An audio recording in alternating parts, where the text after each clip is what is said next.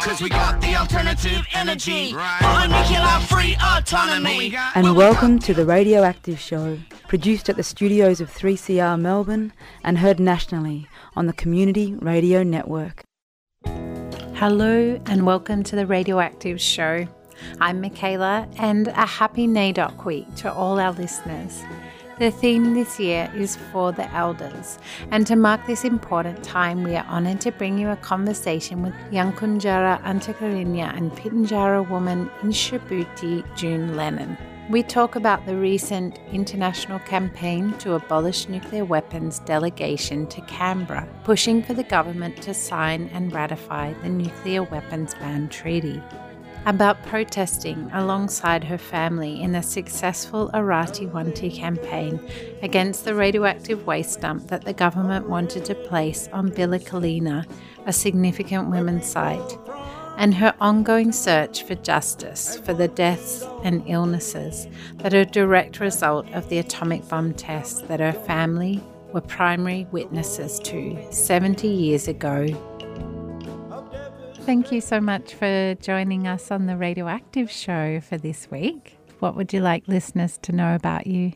I guess it starts with the detonation of the atomic bomb at um, Emu Field in 1953, where I was a four month old baby.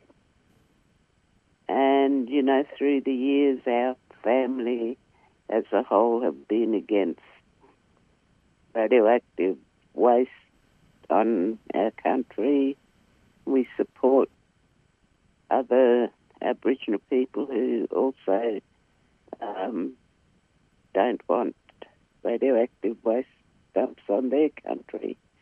Um, so it's a, I guess it's a, um, just a really big passion of ours because we do treasure our countries you know, we don't want our seventh generation being um, exposed the same way we were because it affects your health. You know, it's just not a really good thing to do on on country anywhere. And the contingent that I went to um, Canberra with, we had the veterans with us as well, and one was a veteran's daughter who died at the age of 49 from the after effects. So, you know, it's very, um, it, it affects everyone, not just Aboriginal people who were exposed, but, you know, the workers as well. And people didn't really know about it. So, yeah, the three areas in, you know, Australia were the Montebello Islands. That's where Doug Brooks was, you know, he's a veteran. He was exposed to um, to the um, bombs and we were at Emu Fields. My my whole family, except my younger sister, who was born four years after.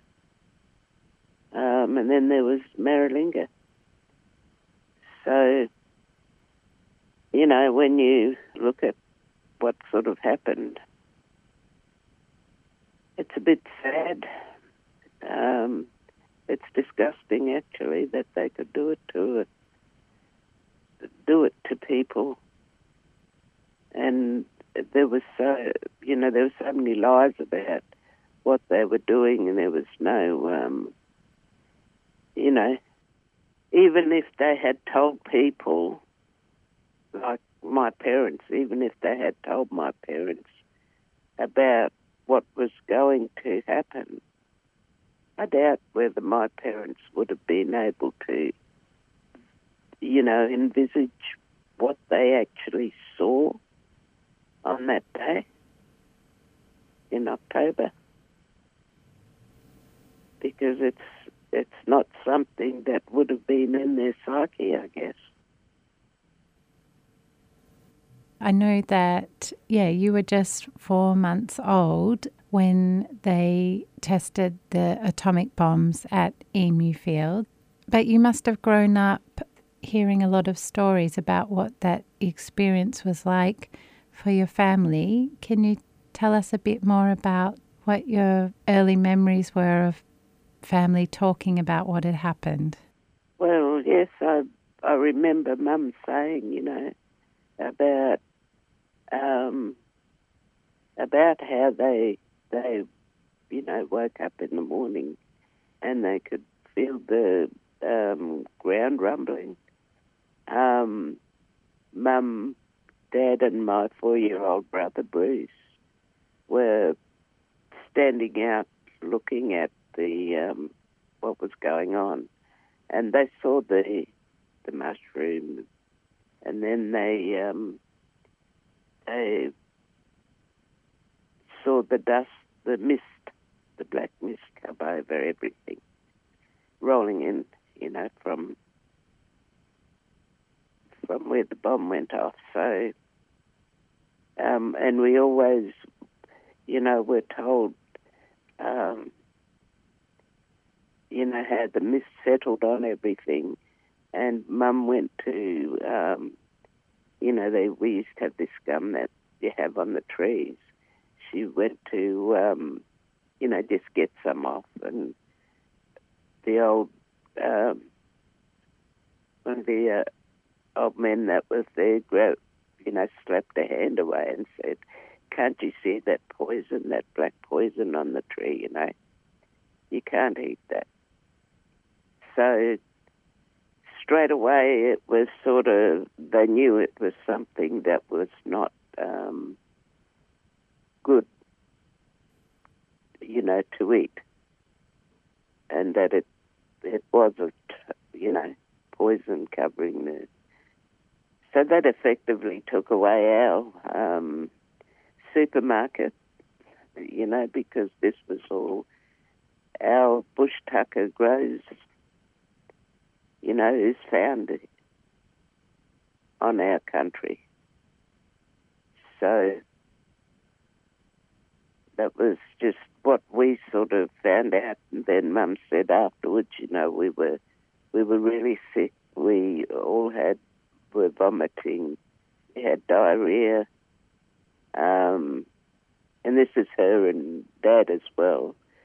You know, so apart from my parents having to look after us children, they were also suffering the same effects, you know. So that was that was the story of um, you know, and it's a shame because you know, like family history, you know, but this is sort of um, this story is not a good story. Mm. I guess it just sort of, you know, it sort of makes you think of, you know, you have all these lovely dreaming stories, but this is this is just one that um, is a nightmare in our family, anyway. Yeah. Well, congratulations on just turning 70. And this year does mark the 70th anniversary of that yeah, nightmare experience. What have you seen over all that uh, time period of the impacts on the health of your family and the community? Um, the what I've um, sort of seen, and we're quite privileged to um, still have our mother living at. Um, she'll be ninety three this year, but um, she was a very strong lady in her in her um, you know years after after being exposed. I guess she, but she actually she and my brother when they were exposed, they um, had a skin rash, and one of the ways that it was described in one of the books was that she looked like she'd been rolled in fire. And I'm guessing that, you know, it was the same for my brother as well.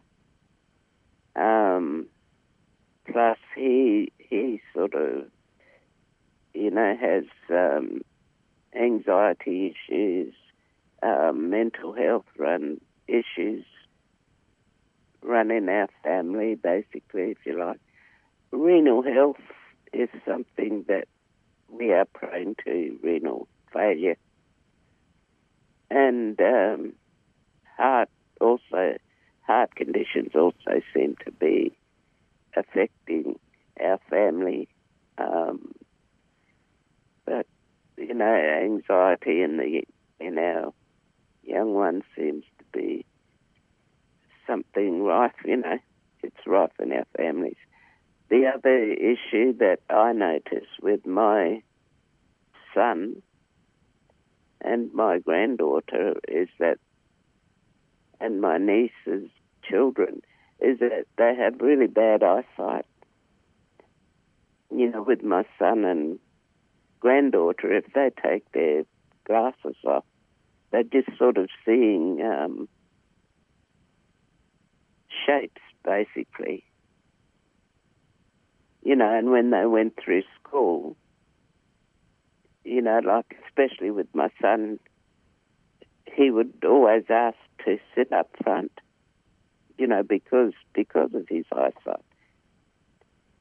But they would always put him to the back, you know. So luckily, you know, he was pretty brainy kid, so yeah, but it's just, you know, these things you don't notice at the time that that they're happening. And I think, you know, like um, respiratory, all of that type of stuff is is in our family. Yeah. So Yeah, and I think, as you said, that with your son, when you were saying he was made to sit up the back, do you think is that a racial discrimination well, kind you know, thing, or? it um you know like i guess it's like that thing blacks to the back you know you just just why do they have to do that? Yeah, and it's a cumulative impact, isn't it? Well if you have a class full of children right and you notice that somebody's squinting surely you would think in your mind can that child see from that distance you know, why is he squinting? And maybe I should just try this. Maybe I should try putting him at the front and see if that makes a difference. But, you know, it was always, no, sit at the back. So nobody either noticed, nobody cared enough to notice, and you know, it it's just sort of like, what else can you think? You're tuned to the Radioactive Show, produced at 3CR in Fitzroy on the unceded land of the Kulin Nation. Sovereignty never ceded. Broadcast across the continent thanks to the Community Radio Network. We're speaking with special guest in Shibuti, June Lennon. You travelled to Canberra over the 14th and 15th of June as part of a delegation organised by the International Campaign to Abolish Nuclear Weapons. And Yes. Part of that was calling on them to sign the Nuclear Weapons Ban Treaty Yep. and also to get recognition and an apology for what happened. What has happened? Has there been any recognition that your family has experienced or, yeah, any reparations at this point? Not really. Um, Josh Wilson, I'm trying to, is the MP from Western Australia, actually mentioned us in Parliament and um, apologised, you know, for what we went through. So that was, you know, sitting there actually being acknowledged and, and sort of listening to his speech was, yeah, um, very emotional. I wish that my family had been there with me. You know, Dad's not alive anymore, but um, my mother, brother, and my sister who nursed me under the tarpaulin, and even my younger sister who hadn't been born then, but has, you know, she suffered from cancer in her life. She suffered from a lot of issues as mental, not mental health. Um, well, she has actually um, the anxieties and everything that come, you know, from being a part of this family. I guess you know, even you know, like as a family, it would have been nice to be there together. So yeah, but it was really good that that as part of my family we were acknowledged in that way. So yes, um, but um, hopefully the um, they will think more on the on supporting the uh, treaty on the prohibition of nuclear weapons anyway, and specifically with Article 6, which is the victims' assistance and environmental remediation.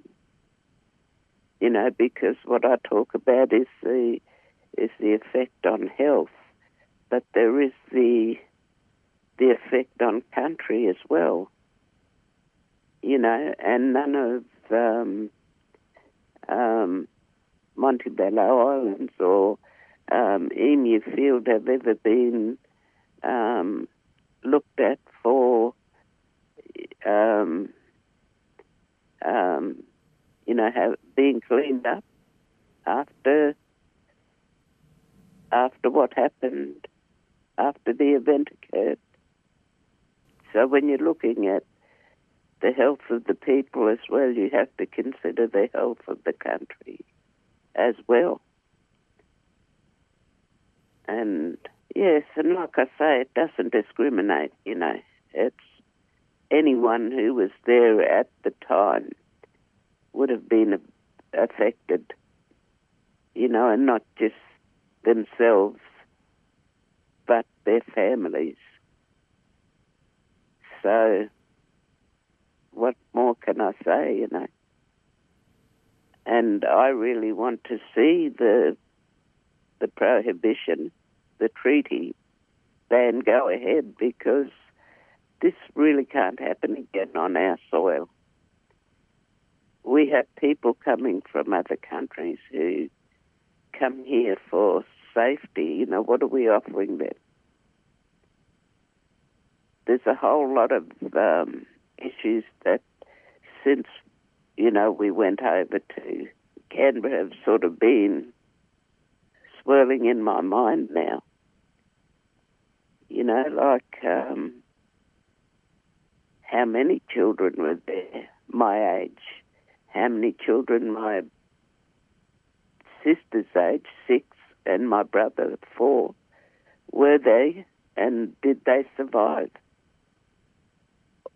You know, it's it's just a whole lot of things. And why was there such secrecy and lies about the test to begin with?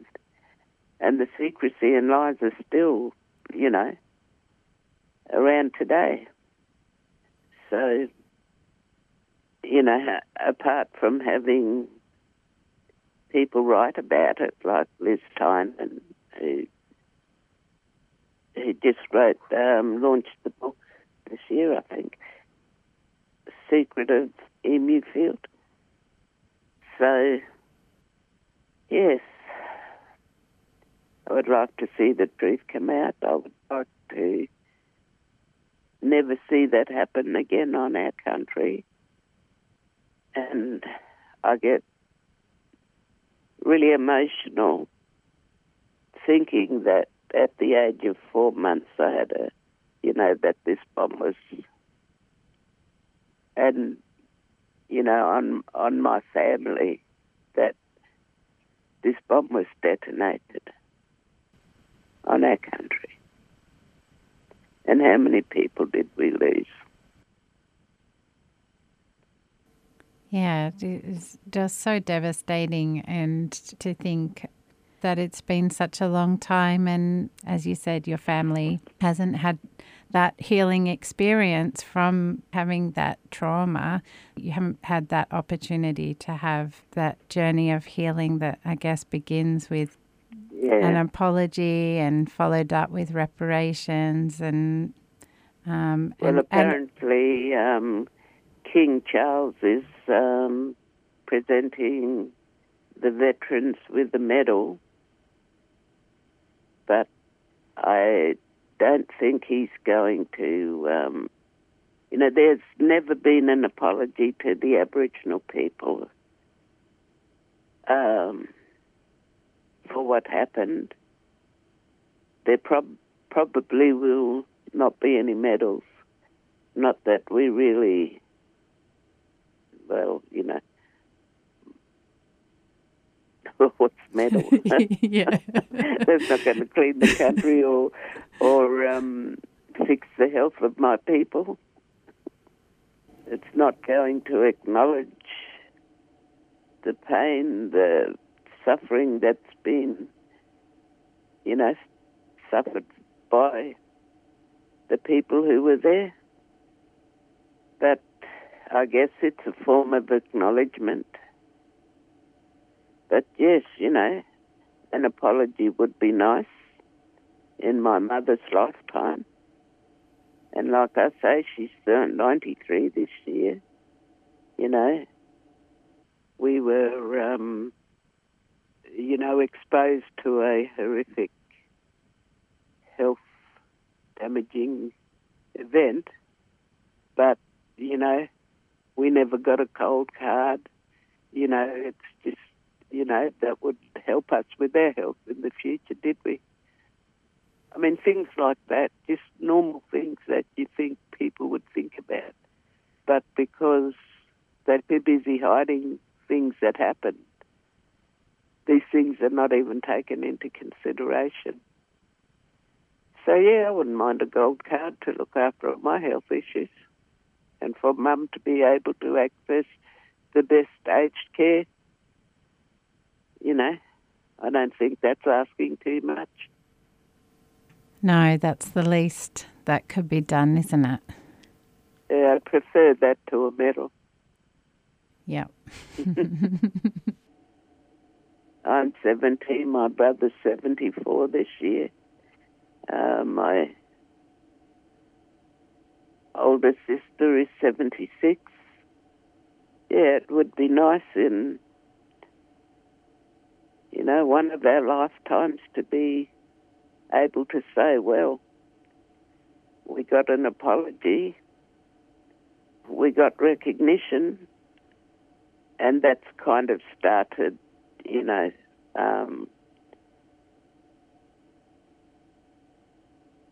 but yeah, would be nice. And for them to come to you rather than you having to travel all the way to Canberra to follow this up. Yes, well, if they came to South Australia, you know, my mother could be there, my brother, my sister, our families, you know. We could get my sister over. She's in Queensland now.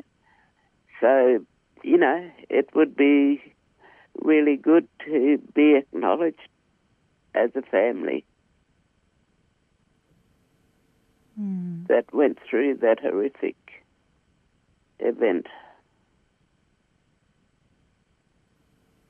And, you know, not just my family, but my um, Karina Lester was the other one that travelled with us, and um, her father went blind from the um, bomb. So, you know, just all of us being recognised in our own state is, a, is another thing as well. And you and Karina also come from such a, a long line of really strong people who've been standing up for for looking after country and community. And I know that you were both involved with the successful campaign that stopped the federal government's plans for a nuclear waste dump at Billa Kalina. That was the Irati Wanti campaign. And that's coming Um, up for 20 years next year for the win. So, Yes. yeah. and that was, uh, you know, like um, that's a really important for me anyway because I was uh, one of the um, the ladies from uh, Cooper took us down to um, well, actually, Friends of the Earth actually took us down. We and we protested. We spoke about why we didn't want to have radioactive waste dump on Billa Kalina. We supported Kevin Buzzacott, who was one of the speakers there. Um, Oh, so was this this is when you first started the campaign with with the was it the Indigenous Solidarity Gathering? yeah, I think I'm trying to remember what um, the actual date was. I have the um, Talking Straight Out book, which is stories from the Irati Wanti campaign, and there's a a photo of um, the women who went, the 16 women who who were um, a part of that, and that was in. I know it was the um, inaugural trip of of the Ghan to Melbourne. So yeah, it would have been about November the twenty first, nineteen ninety eight. And underneath that, it's just got an article, uh, "Women United by a Really Hot Topic," and then underneath that are the women who were all of us looking very younger, younger and healthier. yeah. Yes, we um, we spoke up about that. I was one of the um, spokespersons, along with my cousin who passed on now. It is very sad. She was younger than I, but yes, the sad thing, most of the ladies in that photo now have passed on. Mm. I think it's, you know, Mum and Auntie Emily, but there's about about three or four more others who are still alive. Thank the Lord. Yeah, well, what a But- great campaign and amazing achievement. Yes, well, those ladies, you know, they drove the process. They were really strong in in not wanting the radioactive waste dumper in our country, and they came to the younger ones like us to to help them drive the campaign. You know, it was just, and we we just complied because that was none of us wanted it wanted it there and to have that mentorship and leadership from from the old ladies. You know that that's something that I'll never forget. And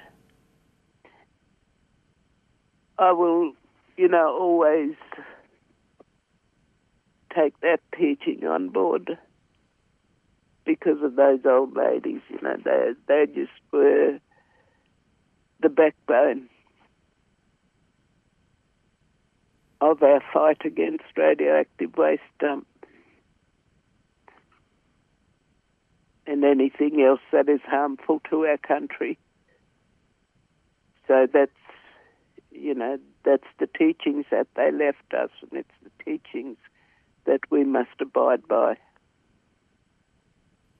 Yeah, I think so many people were moved to ongoing action by hearing their stories and learning from them. It's really important legacy to keep on. Now, you are still doing that work and just returning to the recent delegation to Canberra. How did you feel it went and what are the next steps?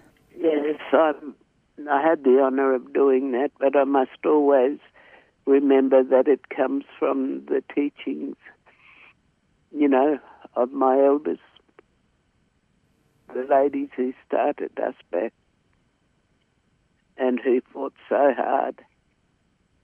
And, you know, I thank each and every one of them that aren't here now, but have allowed us to, you know, still be a part of it. There are a lot of issues that we are facing, but, you know, like what I want to, I, I guess, is just that, you know, like we are always looking and wanting the best for our kids. They are the next generation. And just, you know, thinking of the seventh generation is just one of the ways that we could make things better for our children in the future. Speak up now, you know, we have to, like the old ladies, you know, the name of the book is Talking Straight Out, you know. So I'd encourage all of us to to keep doing that. You know, talk straight out about. We have so many complex issues. Speak out about it. Um, be strong in your approach. You know, our this is our country, and we need to look after it. How we should be looking after it, and how our elders taught us to look after it. And it's, you know, even even um, our men, our waddies, you know, we we listen to what they say and take it on board, and that keeps us strong in knowing how we should be strong for the next seven generations. And to put things in place now that will support them. Thanks so much to June Lennon for joining us on the program. You can find out more about the work of the International Campaign to Abolish Nuclear Weapons by going to icanw.org.au. The Radioactive Show was produced in the studios of 3CR with the support of Friends of the Earth Nuclear Free Collective. And to stay up to date on upcoming actions and activities, you can sign up for the Nuclear Free News at melbournefoe.org.au forward slash nuclear. You can find our podcasts at 3cr.org.au forward slash radioactive. Tune in again next week for more news and views on nuclear peace and energy issues.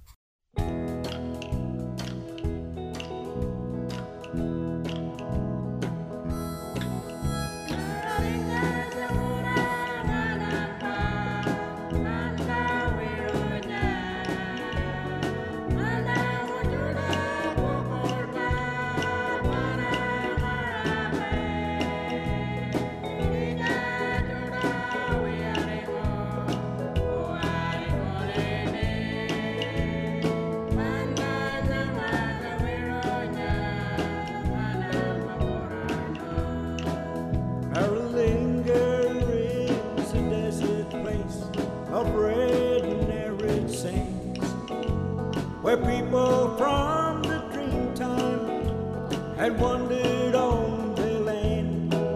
Now the years have come and gone. The world begins to hear of devastation to a race that loved the earth so dear. White man bombs, destruction put to test. When the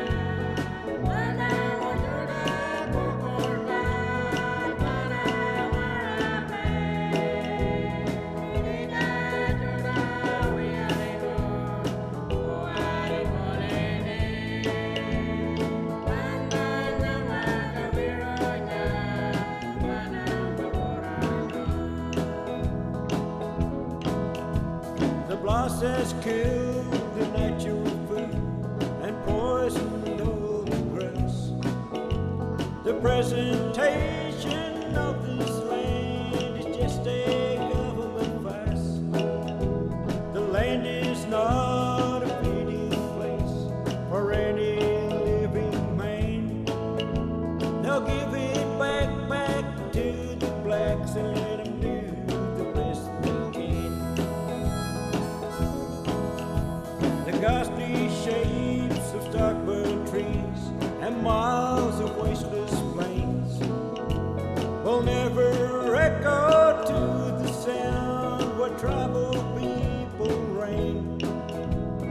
government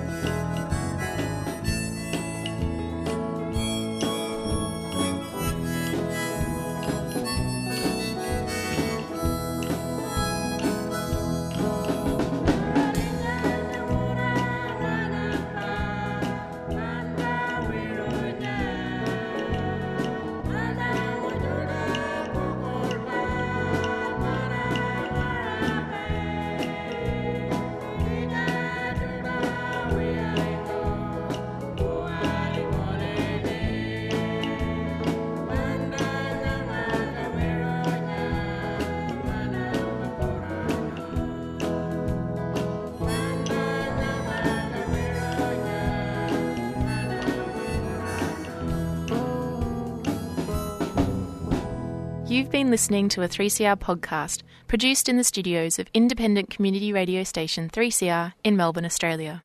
For more information, go to allthews.3cr.org.au.